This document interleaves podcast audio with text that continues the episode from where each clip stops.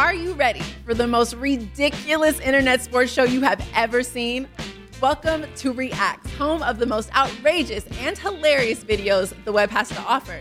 So join me, Rocky Theus, and my co host, Raiders Pro Bowl defensive end Maxx Crosby, as we invite your favorite athletes, celebrities, influencers, entertainers in for an episode of games, laughs, and of course, the funniest reactions to the wildest web clips out there. Catch Reacts on YouTube, and that is Reacts, R E A X X. Don't miss it. This podcast episode is brought to you by Coors Light. These days, everything is go, go, go. It's nonstop hustle all the time. Work, friends, family expect you to be on 24 7. Well, sometimes you just need to reach for a Coors Light because it's made to chill. Coors Light is cold lagered, cold filtered, and cold packaged. It's as crisp and refreshing as the Colorado Rockies.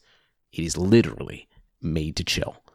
Coors Light is the one I choose when I need to unwind. So when you want to hit reset, reach for the beer that's made to chill. Get Coors Light in the new look delivered straight to your door with Drizzly or Instacart. Celebrate responsibly. Coors Brewing Company, Golden, Colorado.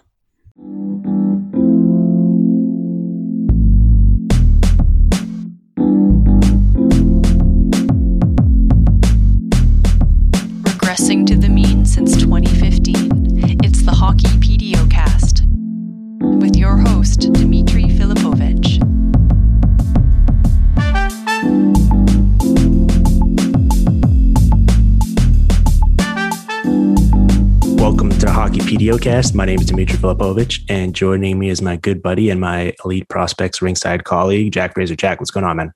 How are you doing? I'm good. I'm good. We're recording this on a Saturday morning. Uh, round two is going to be starting tonight, so that's exciting. And we're going to use this as an opportunity to combine a, a, round one sort of recap to help preview round two, and hopefully people will listen to it in a timely fashion. I know that well, putting out content over the weekend isn't typically ideal, and if anyone's waiting and saving it for Monday morning, three of the series will already have started, but uh, that's just uh, we're just gonna have to make do, and hopefully we won't wind up sounding horribly wrong after all the game ones. But so I'm I'm excited. We're gonna we're gonna get right into this here. Let's start with Tampa Bay versus Carolina, and, and I really want to start with the good stuff and and what should be a banger of a series. I'm not sure if this is a series I'm more excited about than Vegas Colorado, but I think it has the opportunity to be uh, a remarkable theater and just watching the, the pace that these two te- teams are going to play at. So, what's the number one uh, storyline for you in this one? Whether it's something we saw in round one from these two teams in their respective series, or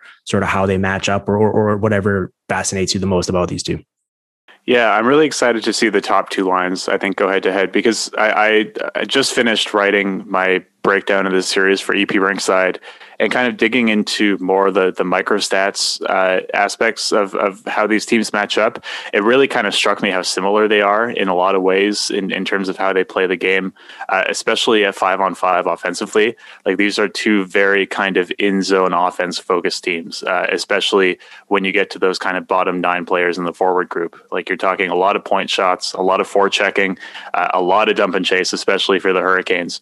Uh, but then everything kind of breaks down when you get to those top lines, whether it's the uh, the, the Kucherov and Point uh, Palat line for Tampa Bay, or or obviously Carolinas as well, where you, suddenly you start to see a lot more rush chances, a lot more dynamic looking offense, uh, and and you know, I think especially if you're talking about a matchup where Tampa's playing against Carolina, who are such a, a cycle heavy team, those counterattacks can be really deadly. And, and I, am excited and, and interested to see whether that offensive structure of the Hurricanes might break down in some places if they're pushed by, you know, Kucherov and Point coming the other way. And I think we're going to see a lot of that. I think we're going to see a lot of Kucherov, uh, Point, and and Palat versus Aho, Svechnikov, and Teravainen, or whatever uh, they wind up doing with Aho's line, because in the regular season, Obviously, Kucherov wasn't around, but um, you know both teams seemed very comfortable going with Point against Aho, and and in the round one matchup, we saw Tampa Bay not necessarily shy away from using Point against Barkov's line, and, and they did fine. But I, I think what's going to be fascinating for me is uh, we're going to talk about the power play here and sort of what Kucherov did there. And I know people are, are inclined to complain about how convenient it is that Tampa Bay activated Kucherov ahead of game one and how he was healthy all along and how it was this grand conspiracy. And I don't want to talk about the, the, the cap shenanigans side of it, I, I just want to talk about from what we saw on the ice because I thought at five on five, whether it was Kucherov adjusting to the speed of the game, being thrown right into the playoffs after essentially not playing all season, um, or whether it's him not still being 100% from that injury and, and surgery he had, because the mobility wasn't typically what you see from him. He wasn't carrying the puck uh, into the zone with the type of success we've typically seen from him. He wasn't attacking defenders uh, in in full stride the way we've seen before. There was a number of occasions where a guy like Radko Gudas or Anton Stralman sort of chased him down and prevented uh, an odd man rush or an opportunity for him to be in alone versus the goalie. And, and that's something we wouldn't normally see when Kucherov's firing on all cylinders and, and he's at five on five in full strength. And so he was great on the power play. It makes sense that it would be an easier transition for him there where he's doing a lot of his attacking from a set position on that right flank where he's got more time and space as opposed to five on five where it's more free flowing. So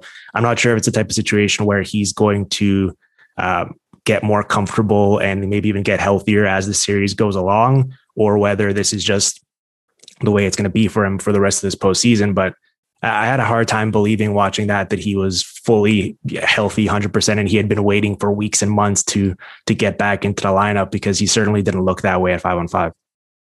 Yeah, and I mean he's not the only star on that Tampa team who has that issue. Uh, obviously, Victor Hedman. You know, we've we've had the the Norris conversations and everything like that. But I mean, the the inescapable fact of the matter is that whatever he says, clearly he's not at hundred percent, and he hasn't been for at least half of the regular season.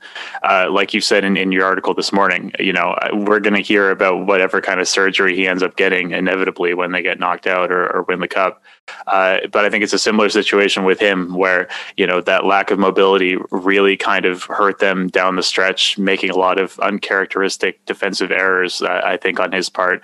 Uh, and, and, you know, all that kind of drifts away on the power play when mobility isn't really the most important thing. And it's more about making those in zone offensive decisions, which, uh, you know, Hedman uh, hasn't been inhibited in that by whatever injury he's currently battling through. So I, I think that's, that's an interesting point and, and one that I think would would benefit the Hurricanes you know, especially because they are so good at limiting those kind of in zone offensive chances.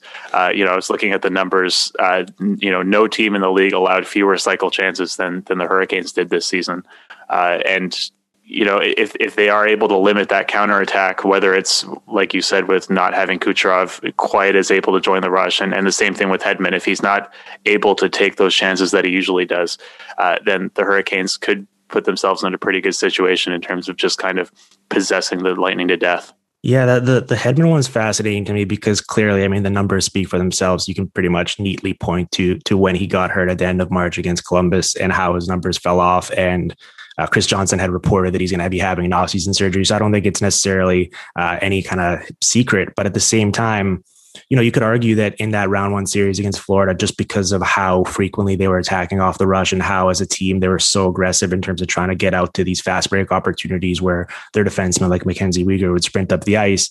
Maybe you could argue that part of it was by design where they wanted Hedman to stay a bit back to sort of prevent that from happening. Now he eventually got burned by, it, by I think by Ryan Lomberg in one of those overtime games where Florida won. Um, but it, it's it's a shame because when Hedman is at 100% and he's at his best, he's one of the best in the game at being that sort of trailer who jumps in on the rush and gives Tampa Bay another outlet there to to attack and he's so good offensively in that regard and and against Florida I can't ever remember seeing him sort of sit back and kind of just be like, "Oh, you, you guys got this. Take it, t- take it from here, and I'll just sit back here and wait and see what happens and sort of pick his spots." So, um, yeah, if it is the injury, it's likely not going to get better as the series goes along, and certainly uh, sort of the pace that Carolina plays at could become an issue for him. Um, so, so that's definitely something to watch for. Yeah, for sure. And like you said, I mean, Florida or Carolina attacks in such a different way than Florida does. Uh, you know, fundamentally, like if, if you look at the breakdowns, especially of how they play in transition, you know, I mean, the the Panthers, as uh, as your most recent guest uh, Jack Han broke down in his kind of system analysis of them going into the playoffs, they really are kind of one of those, you know, you would say progressive or, or new age teams that really, like you said, kind of activates defensemen like like Mackenzie Weegar to carry the puck into the offensive zone. Uh, they attack attack off the rush. They they generate a crazy number of chances that way, and and I think we saw that in how high flying and kind of dynamic and exciting that first round series was.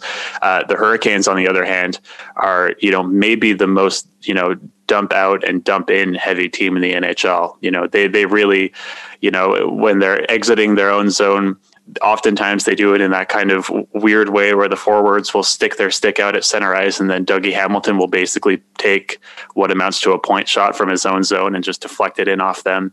Uh, and then entering the zone, you know, it's it's almost always dump and chase, and that you know that's something that maybe could advantage uh, the Lightning a little bit relative to not maybe having Hedman facing those kind of zooming wingers like Verhaeghe or, or Duclair, but you know at the other hand, it, or on the other hand, if, if you're in a position like Hedman is where you are hurt like that, you know, maybe going into the corners on those puck retrievals might be a little bit extra painful. So it, I'm, I'm interested to see kind of how he reacts and, and whether, you know, maybe they play a, a more suited style or, or whether we might even see this injury be kind of aggravated even more. This is going to be a really weird thing to say about a team like the Hurricanes where I think they were second in the league in terms of power play efficiency. I think the Oilers were the only team that scored more frequently on a permanent basis than them with the man advantage, and they were the third best team in terms of suppressing offense on the penalty kill. And, and they were one of those modern sort of power kills where they're using guys like Aho and HS to attack the other team's power play and create themselves and actually score goals and, and use it as a weapon of theirs rather than just sitting back and trying to block shots. Um, but I think just out of respect to this Tampa team and sort of what we saw in round one against Florida with the fact that they do now have uh, all five top players out there in the top unit with Kucherov and Stamkos back, this isn't the type of scenario where I would be uh, playing with fire. If I were Carolina, I would I would I would make a, a very concerted effort to stay out of the box. And and the reason why I bring that up is because that's something that they have struggled with this season. I think they spent the fourth most time killing penalties in the regular season. In round one against Nashville, they gave them 26 power play opportunities in just six games.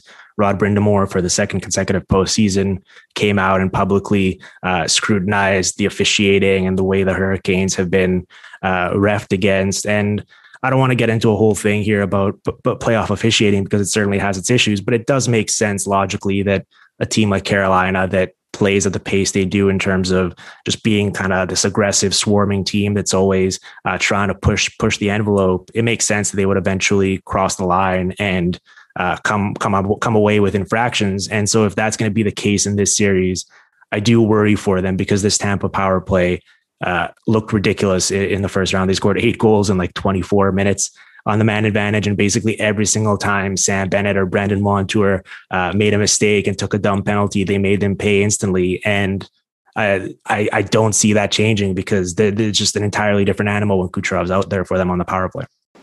Yeah, I mean, you know, do I think that they're going to score a goal every three minutes of power right, play time they get? yeah. Probably not. But at the same time, I wouldn't want to be putting them in that position. And I mean, like these are two teams that that are they're both really good at both ends on the on special teams. Like mm-hmm. the the Hurricanes, like you said, they had the second ranked power play in the league.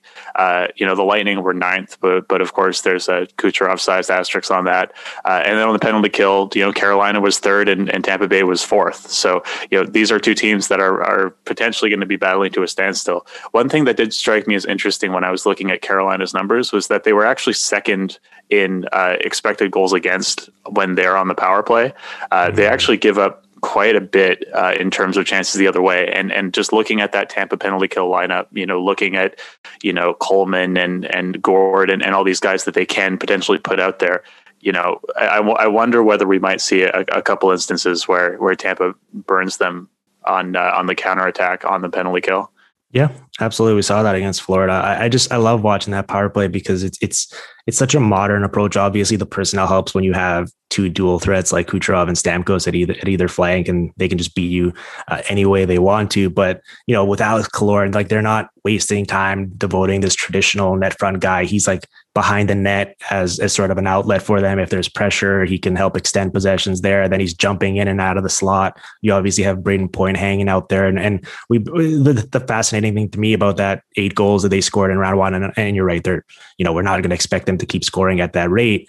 But the reason why I think it is sort of sustainable in the sense that they're going to score a lot of goals is because we basically saw them carve them up. They were like, okay, Florida, you can try to defend one thing, and as soon as you do that, we're going to beat you in a different way. We're going to have Kucherov passing it into Point here for for a, an easy one timer right from in front of the slot. We're going to have a tap in for Alex Killorn for an empty netter. We're going to pass it over in the cross seam pass to Stamkos as one of the greatest uh, shooters of his generation for a one timer from the left circle. Like it's just it's impossible to defend now. If there's one team that can do that, it is Carolina with the the sort of aggressive penalty kill they have. But I don't know. I just I just thought that was an interesting thing to point out in terms of what to watch for because stylistically, um, it is so unique. What do you, how do we feel about the goaltending in this series? Because I think people would essentially, you know, would initially jump to the conclusion that you know Vasilevskiy's going to give Tampa Bay an advantage against anyone they play. But I was really impressed with Nedeljkovic not only this regular season, but particularly in that round one matchup where he got sort of overshined by Saros in terms of the way people were talking about it online, but he was every bit as good, if not better. Yeah, I, you know, I mean, if there's one if there's one way that we could make ourselves look stupid in this podcast, it's by talking too much about goaltending. Just because I in my original playoff previews, I, I discarded my own rule of never saying anything confident about goaltending, and I think I got burned for it a little bit. Uh, I, I, mean, th- that really is, is the thing where, where you look at the Carolina Hurricanes defensively this year, and you know the underlying numbers are okay, but they're not that great. You know, I think 17 and 17th in expected goals against, you know, 10th in, in unblocked shot attempts against. You know, fine, I, I, I, guess. But you know, goals against is really, you know, it's kind of a Minnesota situation where you're you're racking your brain trying to figure out, you know, oh, like what fundamentally changed about this team that that turned them into a you know real contender. And the answer is pretty much they they got some of the best goaltending in the NHL, and they got it from an unconventional source. You know, from a guy who was put on waivers at the beginning of the season and now finds himself as the starter in round two, uh, and and that does always make you a little bit nervous, uh, and and I think for good reason. And and I, I think there's only there's every reason to, to say that the Lightning have the advantage in this area. But you know this this isn't the situation that Carolina has been in in the past, where they're just kind of plugging a hole in the net. Like they have a guy who has performed very well for them this season. So it, it wouldn't completely shock me if he just continues that run and, and we're looking at Cam Ward 2.0. But at, at the same time, there's every chance as well that the bottom might fall out on this thing, and uh, and Tampa might be preying on him on those counterattacks. Oh yeah, particularly with the with the talent level or the uh, you know quality of competition increase that going from from Nashville to, to Tampa Bay here. But you know, nine thirty two save percentage in regular season, nine twenty two uh, in this postseason so far. And I thought in particular, you know, in games three and four, the shots were ridiculous in, in Carolina's favor, where Saros made 50 plus saves in each of them. And, and myself included, it was very impressive in terms of just the volume of work that he was facing and sort of the types of saves he was making. But then you look and Nashville in those two games actually had more high danger attempts in both of those games yeah. compared to Carolina. And, you know, part of that was Slavin not being out there and they were relying a lot on, on defensemen who, who probably they shouldn't have. But, um, they weren't necessarily super stingy or completely dominating. They were in terms of all in the quantity, but not the quality. And and Nedeljkovic was really good. And um, so I just wanted to give him a, bit, a little bit of love here because I, I, think once again, just with the star power of Vasilevskiy, he's going to be overshadowed, but he will give them a chance here. Now, at the same time, we were worried a bit about Vasilevskiy's sort of final month of the season or so and, and whether he had been fatigued because they'd overworked him at the start of the year and he put all of those concerns to rest with, I thought, a, a, fat, a fantastic performance against the Panthers. Florida yeah. had 227 shots, 79 high danger attempts in those six games. And he finished with a 928 save percentage plus four goals saved, then emphatic shutout in the clincher. And, and he was every bit, bit as good as the guy who's going to win the Vezina this year or finish second or, or whatever he does. But he, uh, yeah, if he's going to be playing at that level, it opens up so much for Tampa Bay because they can comfortably sort of just not worry about what you know limiting the chances or what's going to happen defensively because they know that he's going to stop it and then as soon as they get the puck they can go on those counter attacks that you were talking about yeah and i think we're going to see a, some very high save percentages in this series just kind of looking at the way these two teams play uh, you know the the top two teams in the league in terms of the percentage of their five on five shots that were taken by defensemen. Number one was Tampa Bay, and number two was Carolina. Like there's going to be a lot of you know, dump and chase, forecheck, and then get that puck low to high, and then throw it on the net. And uh, I, I, think in large part that's that's one of the big reasons that we saw Juuse Saros kind of put up those 50 save games was because that was the game plan for Carolina. And uh, you know, Tampa Bay when that uh, Point Kucherov line is off the ice, that's basically the way they play as well. So uh, I, I, know that you know for me personally, when I'm watching a team that I'm cheering for, all those point shots are, are the heart attack shots because you can just envision every single one of them, you know, taking a wild deflection, ending up in the net. Uh, I feel like Tampa Bay and, and Carolina fans are going to be in for a you know a full seven game series of, of those heart attacks because that that is really the way these teams like to get pucks on the goal. Awesome. Playoff hockey. You got to love it. Um, is there anything else in this series that, that uh, we should highlight or, or talk about? I feel like we've kind of covered most of the, the big talking points. Yeah, who do you? I don't know if, if you're in the in the market of, of making kind of predictions or, or, or, telling me kind of where you're where you're leaning towards. But I, who, what's what's kind of the sense that you get looking at these two teams matching up? Well, I think you know Carolina's a game in terms of, especially if they can keep this at five on five. I think they can definitely hang. I haven't seen anything from the regular season or the postseason that would suggest otherwise. You kind of have to throw all the numbers out the window, though, now that the Kucherov is back for Tampa Bay, just because they're such an entirely different uh, attacking team. And I'm at the point with them where um, I think they're imperfect. I think, especially with the health concerns that we've laid out, um, they're not necessarily as dominant as they could be otherwise. But I, I'd be very reluctant and worried to bet against that talent just because you could easily see Carolina outshoot them and even outplay them for large stretches, similar to what Florida did. And at the end of the day, they're going to score power play goals. Vasilevskiy's going to be the better goalie, and Tampa Bay is going to win just because they have the best players at the most high leverage positions.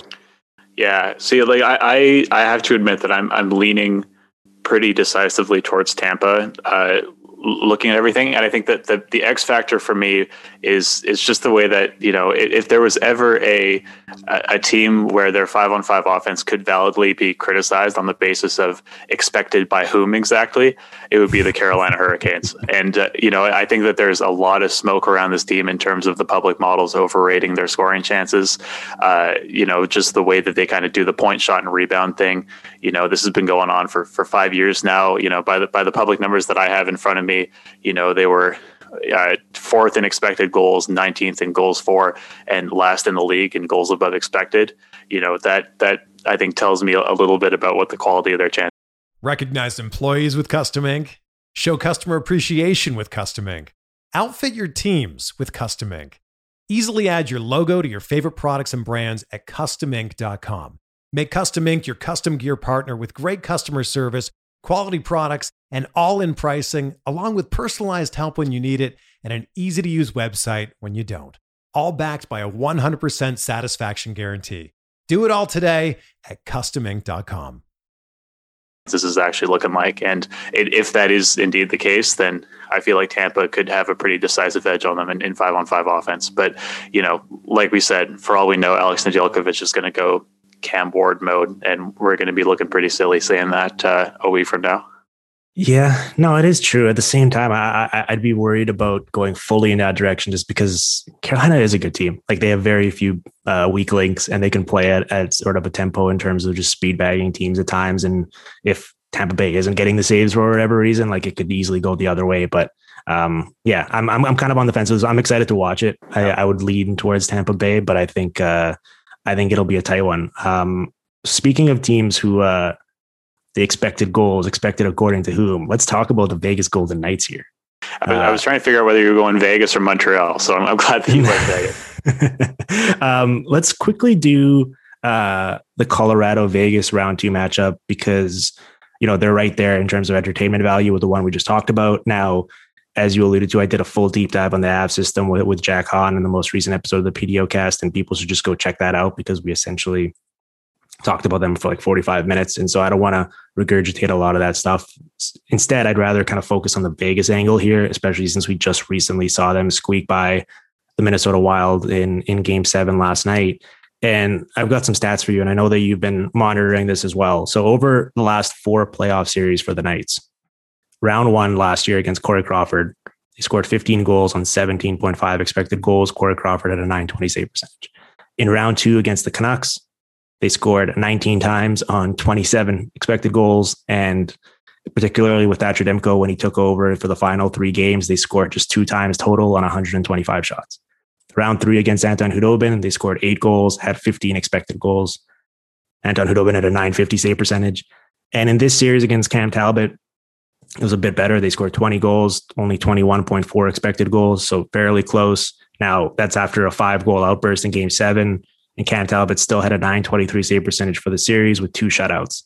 Uh, we can even loop the 2018-19 series against the Sharks in round one, where they had a performance against Martin Jones where they he stopped 58 of 59 shots against them. Like they, this is we're reaching the territory I think with them, and I don't necessarily know how to evaluate it. Where it's one thing to be unlucky and just run into a hot goalie, or you know just have an unfortunate series or even an unfortunate playoff run, but this is a number of goalies now where they have had these performances that they pile up the shots and for whatever reason even though they do have talent i think they're not converting on them and i'm not really sure what to make of it. How do we how do we evaluate and how do we sort of frame what's going on with vegas in these playoff series in terms of the volume they're generating and what they actually have to show for it yeah, it, it's a really tough one. I, I, had somebody tell me that I should uh, that I should Vegas adjust uh, Cam Talbot's numbers uh, at the end of the series just to make them fairly assessed. But yeah, I, I, mean, you know, like you said, like if, if Vegas and Carolina meet in the Stanley Cup Finals, it might set an NHL record for most shots taken in a series because like they they really have that kind of very similar approach in terms of you know just generating so much volume uh, and you know, especially I think they deferred to it uh, in particular in the playoffs, where uh, you know they I guess determined that they, they want to play a very kind of playoff style of hockey, and and it, in their minds that means kind of relying more heavily on the in zone offensive stuff, and you know you get a lot of shots from from low danger areas that turn into kind of scrambles and rebounds and stuff from from high danger areas, and and for whatever reason, you know I, whether you want to kind of go the the the goaltending psychology aspect where they're letting goalies kind of stop a lot of pucks and get into rhythms and things like that. You know, I I'm not so I, I couldn't really speak to to that as much, but it's really hard to argue with the results when you know they're piled up over over such a long span. And I, I mean, we did see less of the expected by whom stuff uh, going on for them in the regular season. Uh, and and like you said, kind of in this series, it wasn't necessarily as, as pronounced in terms of the uh, the above expected numbers. But you know, I, I, think there is definitely a pattern emerging here. And when you have a team like Colorado that not only you know does similar things in terms of quantity, but also matches it in terms of just the sheer amount of quality scoring chances that they're able to generate, uh, you know, without flinching. Uh, it, it's a tough matchup. I mean, I I feel like kind of betting against the Avalanche in a series is kind of like betting against like the 2008 Red Wings. Like that's like the level of dominant that we're talking about here. And Vegas is as good a match as, as you could really hope to put against them, uh, you know, not only in this division, but I think a lot of people are thinking of this as being basically, you know, the Western Conference final or the Stanley Cup final in, in, in any other year. And uh, I, I'm excited to see it, but I, again, you know, I, it wouldn't surprise me at all to see Philipp Grubauer put up like a 940 and uh, and for Colorado just to dispatch these guys a little more quickly than you know we might have expected previously.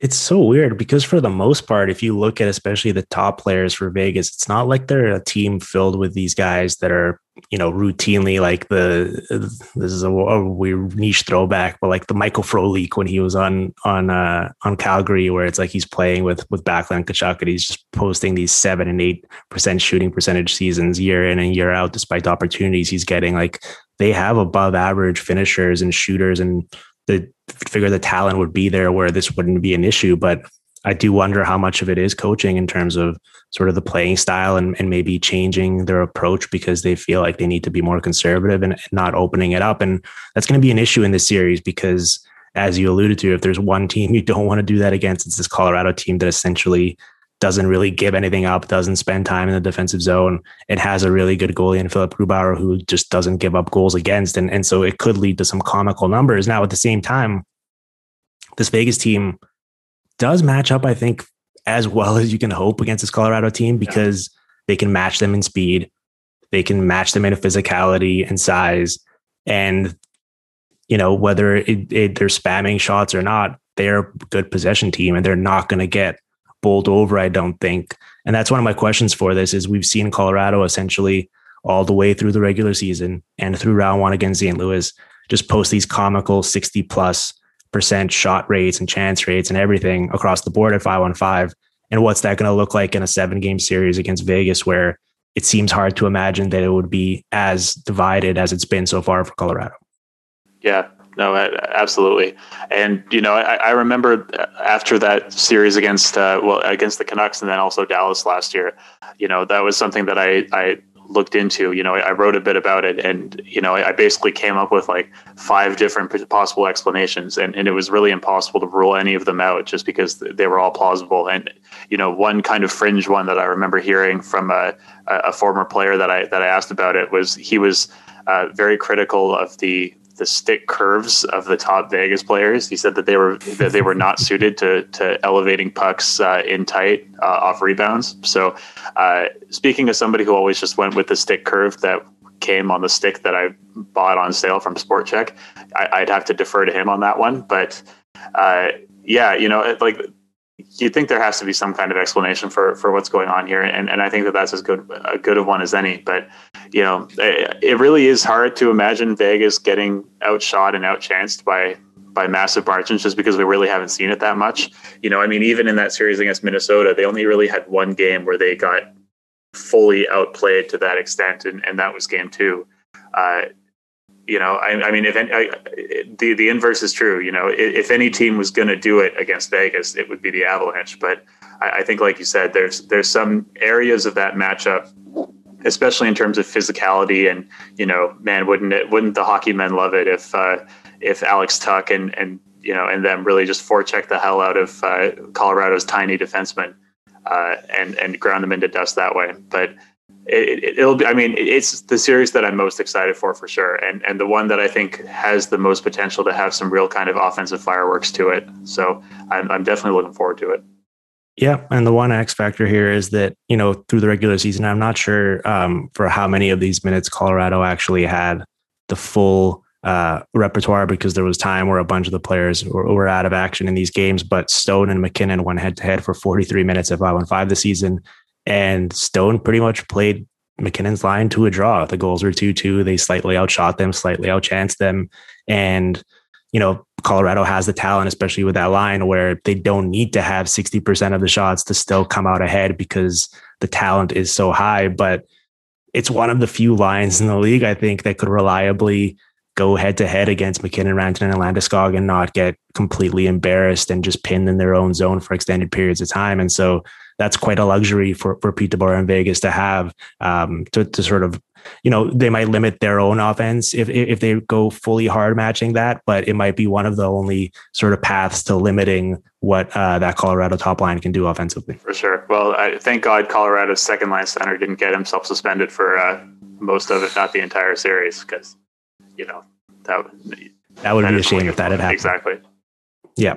Um, is there anything else from from Colorado Vegas that you wanted to talk about? I I, I kind of already have done all of my uh, my Av stuff, so I think I'm I'm good in that regard. But I don't know about you. Yeah, no, I think you covered it pretty well with uh, with Jack there. Cool. Um, all right, let's do Islanders Bruins, a, a series that you just recently uh, put up a full preview for on EP Ringside that I recommend people go check out. Um, what are we looking for in this series? Because you were talking about the offensive fireworks. I think we're all expecting that, you know, you could argue these are the two best uh, defensive teams and sort of the traditional sense of just, um, you know, shutting things down and not letting the other team generate a ton of good looks. So you'd think that with the goaltending and the defensive structures, it would lend itself to your classic kind of grind it out two one, maybe three two, in like a triple overtime type of setting. But um, should we be expecting that? Like, like, like, how are we? What are we sort of sizing up in this series in terms of the uh, the matchups or the storylines to look for? Yeah. So, uh, like you said, kind of on its surface, this really does profile as like the classic, like every single game in the series is going to be two to one or, or three to two or, or, or what have you. Uh, the X factor for me is the Bruins offense because that has been the thing that has really lifted them to the next level since that trade deadline. You know, going into the deadline, they were, you know, one of, if not, you know, the, the worst offensive team in the league that was anywhere near a playoff spot. Uh, and then if you look at their numbers since the deadline, they've been one of the best offensive teams in the league. And I think you can draw a pretty straight line with the guys they acquired. Uh, but also, you know, Marchand, uh, Pastrnak, and Bergeron have just reached a totally, you know, new level in terms of, you know, not only their scoring chances, but they're also scoring at five on five and on the power play.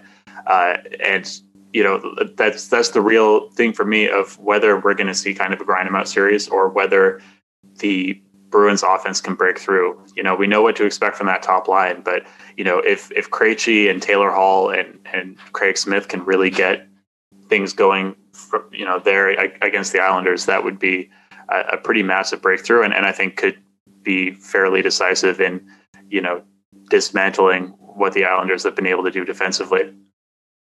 Yeah, well, especially since I imagine similar to what we saw in round one, where Pelech and Pulock, where they were trying as hard as they could to get them out against Crosby's line, and you know they got hammered in shots, but the kept the goals pretty even, and I think they'll take that anytime they can.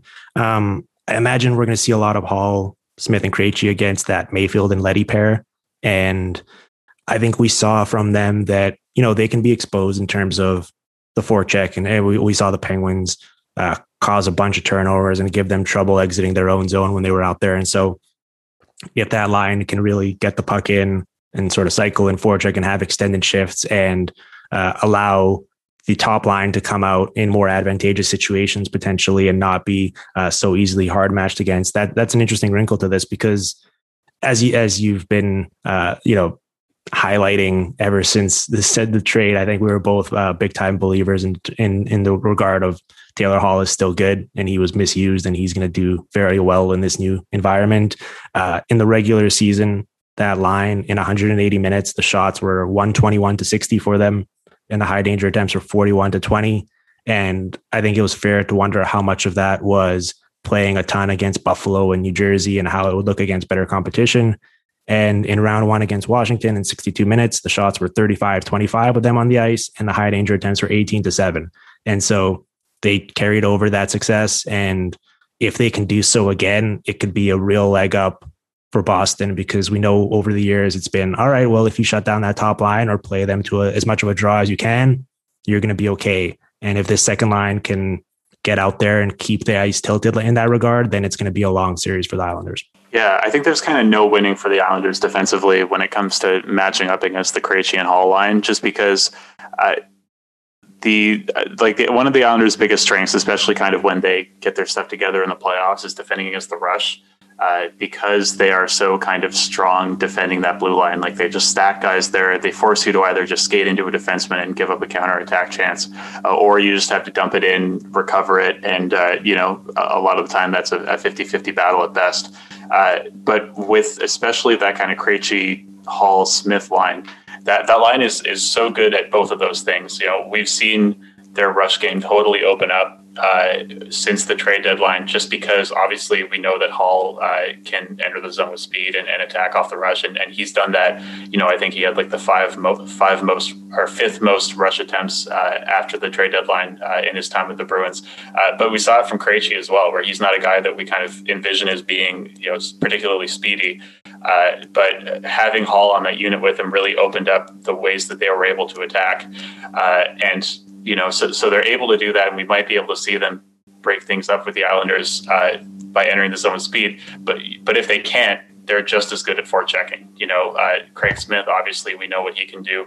We know that that's kind of his entire game is is using his skating uh, to to get to areas and, and retrieve pucks and get them to people or get them on net. And Taylor Hall, you know, his most underrated skill set is puck retrieval. You know, he is a really great forechecker, and that's one of the big reasons why people who were kind of you know criticizing his game as not being playoff ready, uh, based on just kind of superficial things, and, and probably a lot of it just him being unfortunate enough to play for some bad teams. You know, he plays a style that I think could actually be very successful against the Islanders if he really gets into that that forechecking mode. So I, am really interested to see, you know, like you said, they're going to be out there against Leddy and, and Mayfield. That's a matchup that they really should win. So uh, that could be kind of a big X factor for the Bruins. If they can get that second line going, then I, I have a hard time seeing them losing the series, you know, save for, for Jarry level goaltending nightmares. Well, you know, from the Islanders' perspective here, I guess the craziest stat is now that you mentioned it, Jarry having what negative eight goals saved or something in the six games. But you know, from the more like just viewing it from the prism of the Islanders and sort of the fact that they got through that series, considering that they got zero goals, three assists, and only one five on five point from Barzal in those six games, is pretty remarkable. Now he did have some spirited rushes, and I think he will eventually break through if he keeps playing the way he has because he's so dangerous. But it's remarkable. You'd think that he would have had an ex- like an explosive offensive series, especially with what Jarry was giving up, and that wasn't the case. And the other stat that I noticed was. You know, the Islanders trade trailed for nearly 60% of that series. I think they led for only 65 or so minutes through those six games. And they're a team that's designed to get an early lead, keep getting the puck deep, just forecheck the crap out of it, just break everything down in the neutral zone, not allow you to come in with any any sort of a rush and just really grind the game out and punish you for any mistakes you make by coming back on on the counter attack and, and scoring off the rush. And so the fact that they came through that series and won it 4-2 despite the fact that they weren't really able to play that way at all and didn't get anything of note from their top offensive player is pretty remarkable to me. And so, um, you know, we'll see what happens in this series, but at least like you, you would think that Barzal would be due for a little bit more offense considering how talented he is. Yeah, and I guess it would be karma for the Bruins to get uh, to get lit up by Barzal. So no, no one will tweet about that. I'm sure there will be no jokes of the such. Definitely not. Um, the the I guess the, the other thing that I did want to note was I think especially in that Penguins Islanders series, it was fair to say that the Islanders were going to have the goaltending advantage uh, because of the personnel. I think most people would have thought it would have been the goalie that was fifth in goals saved and second in save percentage in the regular season. But Varlamov was banged up and then he struggled, and Sorokin basically took the crease from him and didn't give it back. And it's rare to say about a goalie because their whole job is to prevent fun essentially. But Sorokin is one of the few goalies that's legitimately fun to watch in net. Maybe maybe not for you as a Penguins fan, but just his ability uh, in terms of the athleticism, in terms of his ability to to kick out the pad in in just remarkable time and make these wild saves. I'd been waiting years uh, for him to come to the NHL, and I was really curious to see how he'd play in this system. And they really eased him in this season. Uh, he struggled uh, right out of the gate with rebound control and whatnot, but uh, really rounded into form here. And, and, he is an X factor in this series. I know we don't want to talk too much about goaltending because it's so unpredictable, but it feels like considering how talented he is and considering that he's playing for a Barry Trotz team with Mitch Gordon as his goalie coach. Uh, if there was one thing we could say that was predictable about a goalie, it would be that he could be really, really good in this series again. Yeah, no, I'm definitely looking forward to enjoying watching him play for the first time in this series. um, all right. Is there anything else in this matchup that, that that we wanted to highlight or talk about? Like, I feel like for the most part, people are generally pretty aware of the way these two teams play and sort of what to expect from them. And so I don't think there's anything too much more for us to highlight in terms of like, ooh, you should actually check this out because it's different than what you might think. Yeah, I think really the the only really big surprise, you know, like you said, was was the way that the offense had opened up since the deadline, and I, I think that we covered that pretty comprehensively. So I, it'll definitely be an interesting series to watch. Especially, I, I, think that it has the potential to be an actually exciting, low-scoring series. Uh, so you know, and and again, I'm I'm looking forward to being able to enjoy what this Islanders team can do without watching the game through my fingers for the first time. So it'll be interesting.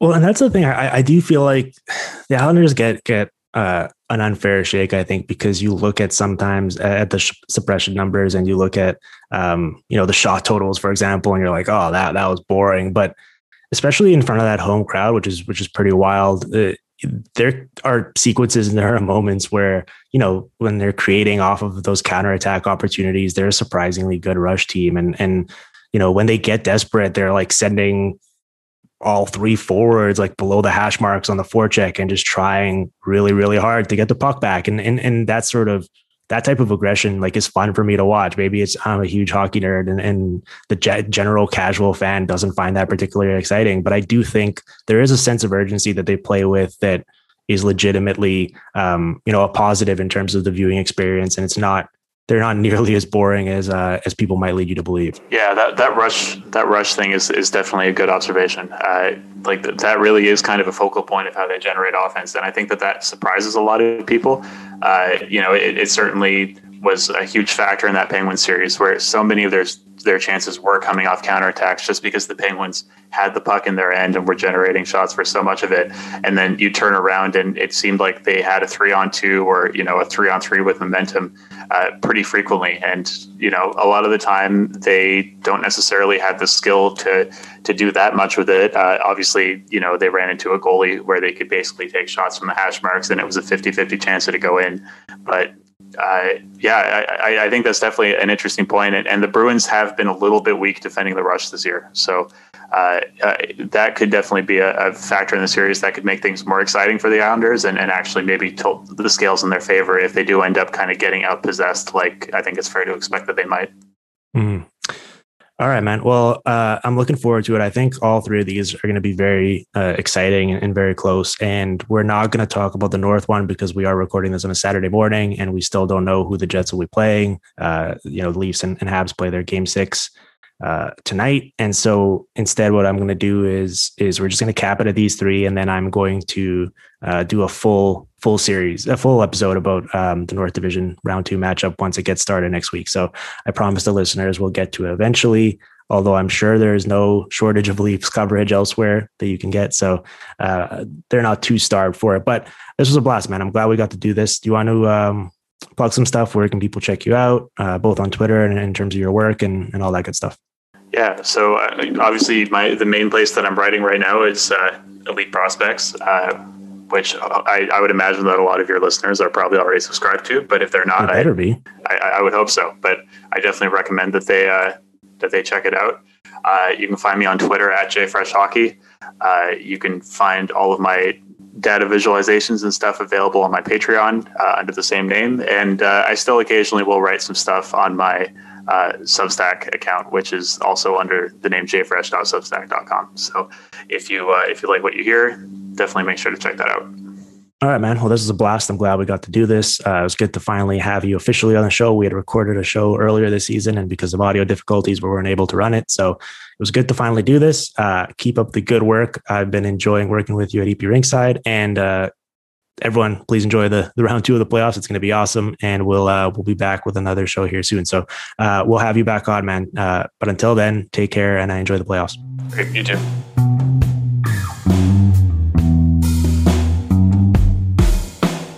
The Hockey PDOcast with Dimitri Filipovic. Follow on Twitter at Dim Filipovic and on SoundCloud at soundcloud.com slash hockeypdocast.